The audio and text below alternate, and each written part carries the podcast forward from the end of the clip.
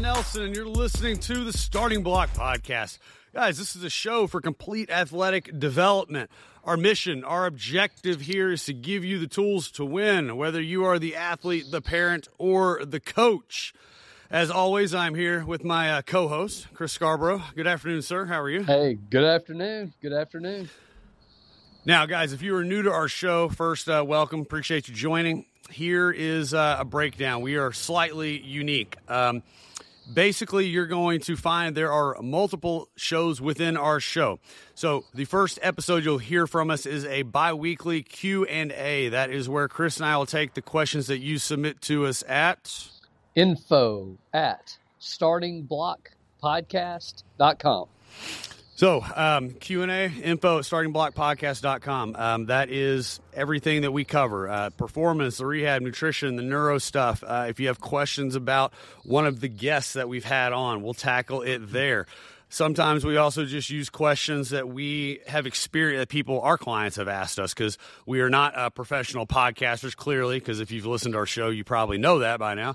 But uh, we actually work and have real jobs, and so we actually get asked real questions during the day. So that's uh, Q&A. The other episode, which is also bi-weekly, is the guest interview, and that is just like every other podcast on the planet. That is where we're going to bring in guests from across the globe at this point, and uh, you know they're going to share their stories of success, uh, what they do with their clients, their patients, um, with their athletes, and uh, to me, most importantly, is that these these guests are people that we are in our network or somebody we've researched or followed, and and in my opinion, they follow our core values and mission um, at this show as well. And that's just to give you guys the tools to win. Um, you know, and so I don't really think they hold anything back. And so this episode will be coming out. Uh, if everything is done right, should be coming out Friday the twenty second. We will have a short break actually for the holiday, and then the beginning of the year we will be releasing Dr. Jack Kruse Part Two. Um, and you are not going to want to miss that one. So, no, um, yeah, that's our guest interview, and then the last episode is going to be a uh, about a quarterly episode, Friday Fire Fact. It's just about twenty minutes of me kind of brain dumping on you, or maybe yelling at you. Just kind of depends on what kind of mood I'm in. Just maybe something a little bit, uh, you know, off uh, off topic, but somehow related to what we do. You know, maybe it's something I experienced in my facility. Um, you know, a motivational piece, just something along those lines, business oriented. And that's our show breakdown, uh, guys. We do not uh, run advertisements on the show, um, so all we ask in return is that you just pay your dues and share the show. Please bring us a friend. Help us uh, help us on this mission. This is a project, a mission. We're uh, we're trying to make an impact and uh, change the way that things are done and cut through all the bullshit that's out there. So um, do us a solid and bring us a friend and help us out. And yeah, I think that's all the housekeeping stuff. So.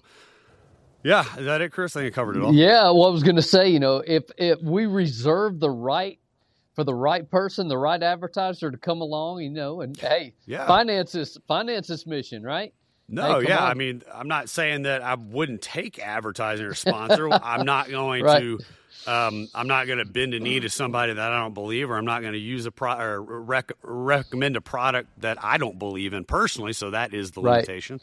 But, Correct, uh, right. Yeah, yeah, no, that's true. Because we actually have, guys, we actually have had a couple companies reach out to us about wanting to sponsor a show, and although we are very grateful, uh, you know, it doesn't align with us, and uh, it doesn't, Right. you know, it's not something that we're passionate about. So, um, real talk, that's kind of how we are. So, um, you know, if you feel like there's somebody out there that might want to, you know, advertise or sponsor with the show, and uh, you know, because obviously that would be something that could definitely help out and help us get more info to you guys, like connect us, bring them to us. Like we would be more than happy to, to you know, to talk and see if there's a good fit there for sure. So I'm glad you Absolutely. brought that up. That's a good point, man. Yep. So yeah, but uh, but yeah, so it's the week before the holidays, and uh, I don't know about you, man, but like my schedule has been absolutely absurd, like off the charts busy.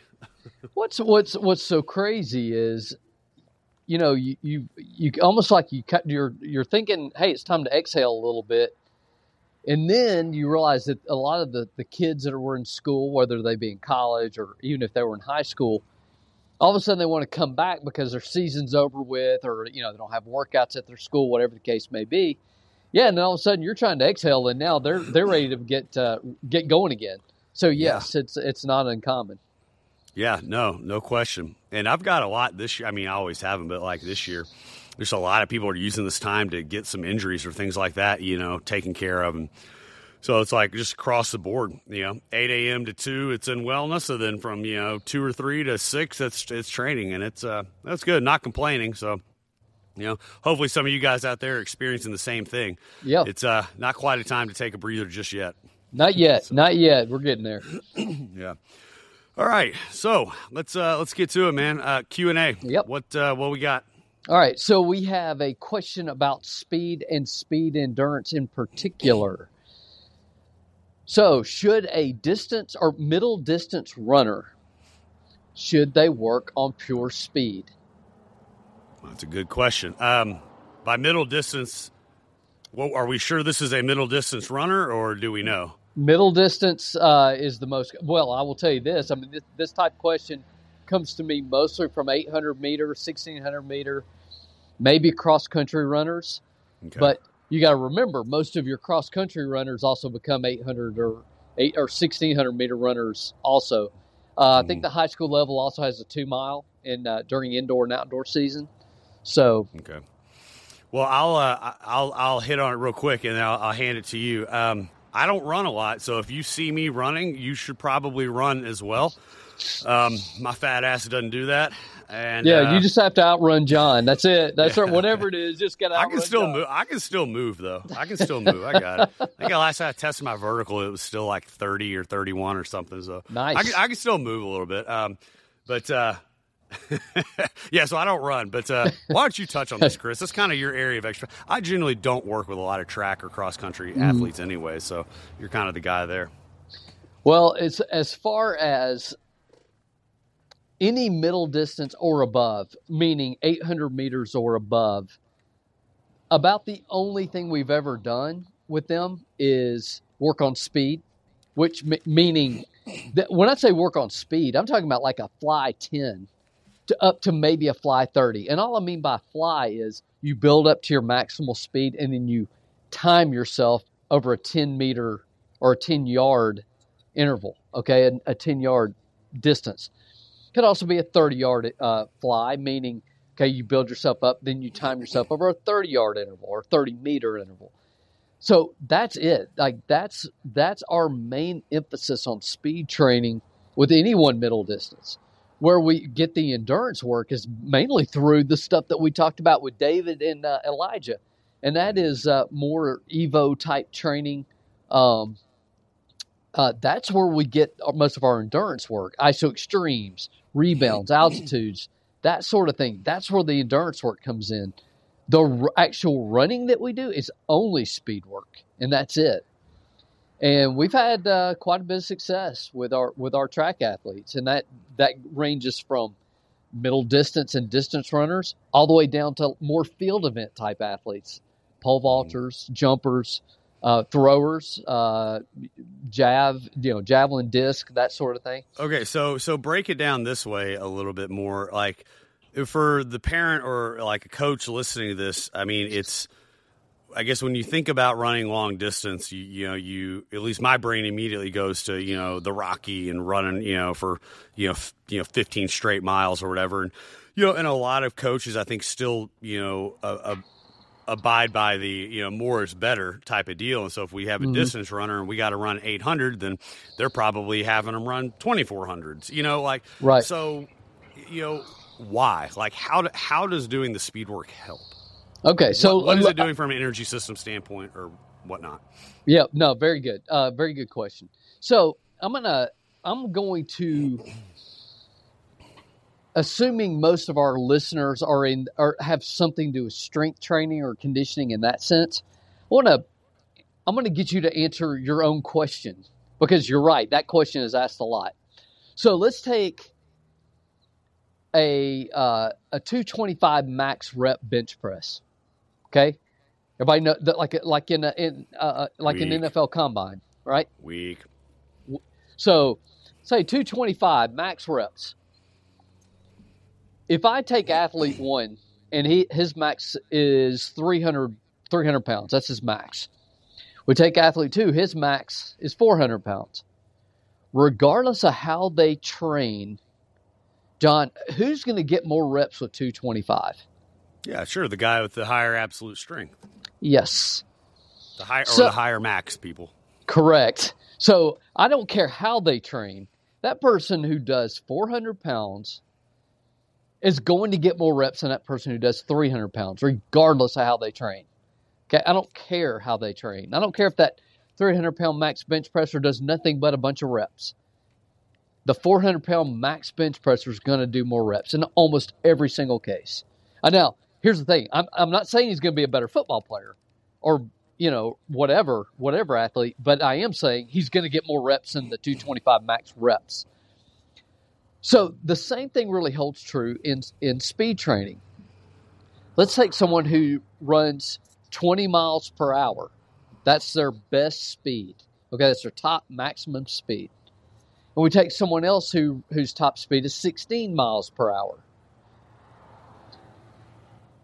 who do you think is going to have an easier time running an average of 14 miles per hour over a longer distance? Does that yeah. question make sense? That, that, yeah, no, that makes sense, and I think I think that makes sense to the audience. It should. So yeah, if so, in other words, you take someone who has better absolute speed, 20 miles per hour in this case, they're going to have a much easier time running at, at 14 miles per hour if their max is 20 miles per hour than that person who runs a bunch of slow reps and they their best is 16 which by the way there's a lot of people out there who only run about 16 miles an hour. There's a lot okay? There's a whole bunch of them and a lot of them think well i'm not very fast i'm going to go run distance. No what's going to happen is you're going to be a slow distance runner okay? You're not going to win. One other thing and one of the top uh, guys in in all types of track and field uh, Bondarchuk, Anatoly Bondarchuk. He has he's put all, just tons and gobs of data in his books um, from the the former Soviet Union from back in the 50s, 60s, 70s. I mean, just many many years of data. And the interesting thing that he found is that you could take someone who runs a very fast 100 meter and it has great correlation to that person who runs a, a fast mile. However, the opposite is not true. You can't take someone who runs a good mile and have them run a faster 100. It does not work very well. Does that make sense? Yes. Speed carries over to a fast distance, but a fast distance does not carry over to a fast sprint. Doesn't work. So, that point is, sense. speed. You've heard the, you've heard the phrase "speed kills." Well, it does. You take the the best, the the top Olympic male miler in the Olympics. Okay, we're talking. No, we are talking about elite, world class. I guarantee you, all the medalists probably run about a a sub 10 8 100 meter. Okay, t- 10 8. That's mm-hmm. that's fast. All right, you run under 11 seconds at 100 meters, you're flying. We're talking about the guys who, who are the Olympic milers can probably run a 10-8 or better, maybe better in a lot of cases. That would win. Uh, I mean, it's not gonna it's not gonna qualify them for world class sprinter, but that's gonna win a lot of like high school hundred meter uh, classifications. They'll certainly be yeah. competitive at that level. So, you know, we're talking about some fast guys here. All right. So, speed always, always. I mean, it, it just it just works great. Okay, for anything. I don't care what it is. Yeah, no, I think that's. Uh, I mean, I, I, don't even have anything to add or argue. I think that they're all. That's all great points. Um, as you were talking, I was listening, but I was also pulling up the the bench press combine records and like uh, unofficially, guy from Eastern Kentucky, Justin Ernest, completed 51 reps at 225 Woo. in the 1999 combine. That wow. is nuts. I don't know if that's been broken since. I don't. I didn't really look at the data of this article. Um, but yeah, another guy. Yeah, yeah. Because in 2011, um, a guy from Oregon State put up 49. So, geez. Wow. But anyways, yeah, yeah. And so, I bet you anything, their maxes. Oh, God, probably off the chart. 500, yeah, yeah 500 yeah. plus. I mean, so. we're, t- we're talking about very strong guys. So, but, yeah. Yeah. So, no, no, like you said, I, I agree 100% with you. I think you're, uh, I think you're spot on with that. Um, I don't I don't even think there's anything to add. So cool. Let's uh, let's go to number two. All right, question number two, John. What makes a muscle shut off? And by the way, we're talking about like not shut off voluntarily, like trying to make a muscle shut off, but like what makes a muscle shut down in the case of like like injury, whatever. Sure. Okay. so uh, first things first, if uh, if somebody ever tells you that your glutes don't fire, um, go find another coach. Okay, um, your glutes always fire. Um, it, it, doesn't mean that they don't necessarily fire out of order, but they always fire. I just know that's such a trend in our industry. Your glutes don't fire. Bullshit. Yes, they do. If they didn't fire, you couldn't stand up. Doesn't mean they fire in the right order. So. Um, now that I got that off my chest, uh, yeah, let's dig into that. So, why muscles turn off? Um, so there's a couple different ways we can look at this. Uh, I'll look at it from, I'll talk about it from like the kind of the neuro target side of things, as well as some of the other stuff I do, because I think how we look at it, Chris, you you and I might have a little bit different um, perception of it because you utilize square one, and I, I don't want to speak on that because I don't represent it. Um, but you know when when somebody comes in, and that is ultimately a question I get all the time, like why do muscles shut down? All right now, and and that list, I mean, the list can be extremely long. There can be a lot of different reasons why. Um, you know, if you're if you want it very simply, there can be you know just the perception of threat. You've heard us talk about that. You know, Sal Peter talks about perception of threat. Muscle can shut down, but ultimately, I think the the understanding is that. Um, I don't remember what book it's in. Uh, somebody referenced it once, and I've re- I don't remember what it's called though. But when you look at the hierarchy of needs of our body, our muscles don't even really play a role in that. Like survival is priority number one, so the body doesn't really care about the muscles per se. And so that's one of the beauties of using muscle testing is if a muscle is shutting, if it shuts down, we know the body's diverting energy somewhere else. But ultimately, why is that happening? Well, there can be neurological interference, so there can be a loss of, you know, that sympathetic parasympathetic balance. There can be a loss of that, you know, parasympathetic inhibitory tone, and that can influence things. There can be um, you know, cranial compressions. There could be, um, you know, subluxations. I mean, there can be a couple things that influence that for sure. Those are all kind of things that we uh, attack in the neurotarget system. So we're, you know, typically looking for does the muscle connect? Like, does it respond? Is that timing mechanism there? Not the strength. Is the timing mechanism there? If not, okay, we got to go down that path of why that's occurring.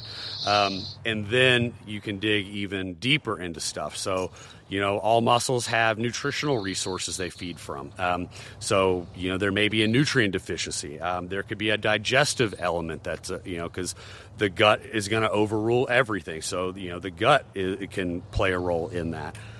Um, you know, I think a lot of people think that there's a physical side to it, uh, or that's now let me rephrase that. I think a lot of people immediately go to the physical side of it, like, right. oh, what did I do to turn this off? And Although I do think there's a slight component to that, I really don't think that plays as big a role as what is going on internally. You know, are there mineral deficiencies there? Are there uh, meridian issues? Um, you know, is there more of a neurological misfiring rather than you did something physical that can shut it off per se? Now, I do think the joints personally play a role in that. Um, you know, as we know with the work of you know Dr. Spina, if you followed you know any of the FRC stuff, um, you know he talks about the mechanoreceptors in the joints, and in summary, there's really four big ones, but like they all go through the spinal cord, of course, but essentially, uh, mechanoreceptor three, I believe, is the one that's really heavy in the joints that in simple terms, it kind of bypasses the spinal cord, but not really. Like obviously not, but like it bypasses that decision maker, and that's why your joints are so neurologically rich, and there's so much feedback that can occur from the joints, and why it's important to do things like cars and all that because it sends so much feedback up to the brain, and that helps the muscles. So it's like, yeah, if you have a, a restricted joint, um, or you see a consistent, you know, inner ankle bone collapse, then yes, I do believe that that can influence what muscles are turning on and off. Um, you can have reactive muscles. So just think of it like a chest lat type of deal. Um, reactive muscles are very interesting. I, I, I, really like digging into that stuff. Um, and so there's just a, there's a I know that doesn't answer anybody's question because there's just a ton of reasons why. uh, you know, Dr. J and I have had these conversations multiple times too. Um, there can be I had a I, here's a great story right now. Um, I'm working an ortho local ortho sent me a uh, a young lady who uh, is pretty far behind in her ACL recovery. and uh, we have been using the newbie. We've been doing doing our thing, making minimal progress, but helping. And then it kind of clicked with me that, you know, based on some of the things she had said, like there was actually a nerve adhesion that was creating the issue. Um, and so, no matter what we did, you know, whether we you know, use something like RPR, neural lymphatic points, to get it working. Whether we cleared out, you know, dysfunction, the the body is not going to let a muscle contract or relax if it's adhered and, and nerves working like this like fascia nerve fascia sandwich type deal and so if there's adhesions there then man you can blast that sucker all day and it's going to get jammed up and mm-hmm. so yeah we we worked on that one day and within if you follow my instagram story i put this up probably two days ago or one day i don't remember depending on when mm-hmm. this comes out but yeah contraction immediately occurred and the and the quad turned on literally instantly um, once we cleared out that adhesion. So that there can be adhesions there. So that's how I kind of look at things. What about you, Chris? Like when you're looking at square one, you're actually looking. What are you looking at? Yeah, I mean you're you're doing. You heard uh, Sean Sherman mention this. You're you're interviewing the nervous system. You're basically doing everything you just said. You're inter- you might use different techniques to fix it, fix you know deficiencies or whatever than you would say with neuro targeting. But the concept the general the end result is you're looking for the same thing. Sure. You're trying to get muscles to turn on at the right time. Okay, not not the right strength necessarily, the right time. Okay, okay, stimulus hits, you want the muscle to turn on. Okay? Mm-hmm. You also want stimulus to hit and then that muscle to shut off again at the right time. So on you know, on off switch and that sort of thing. Now we're talking about normal shutting off, not not pathological shutting off. Okay, we're not talking about shutting right. down. Right. Okay, so you you want you're you're just trying to get those muscle or muscle or muscles to engage the right amount at the right time, etc. Um, but it's really no different. I mean, you use the the visual system, the vestibular system, uh, the proprioceptive system to get you know any deficiencies to be not deficiencies anymore. So yeah. there you go. Yeah. I mean, and the list is super long. Like that's why it's just not an easy question to answer. And you know, if right. you like, if we continually see something that's shutting down, and we've tried, you know, a couple different things, and it just keeps shutting off, then like, you know, we may even do something like where we have, to, you know, where they need to go get blood work done and, and see if yeah. there's something going on in there, you know, because also certain muscles correlate with, um, you know, certain meridians and organ associations as well. There's definitely the visceral components of stuff as well. That's huge. Right. Um, the emotional component is enormous. And I think with anybody, if you're a new kind of practitioner um, in with muscle testing, like whatever system you're in, I think it's just important to say that like emotions play a huge role in that. Absolutely. Um, and as a practitioner, you can influence that. And so, you know, you have to have the right intent with what you're doing.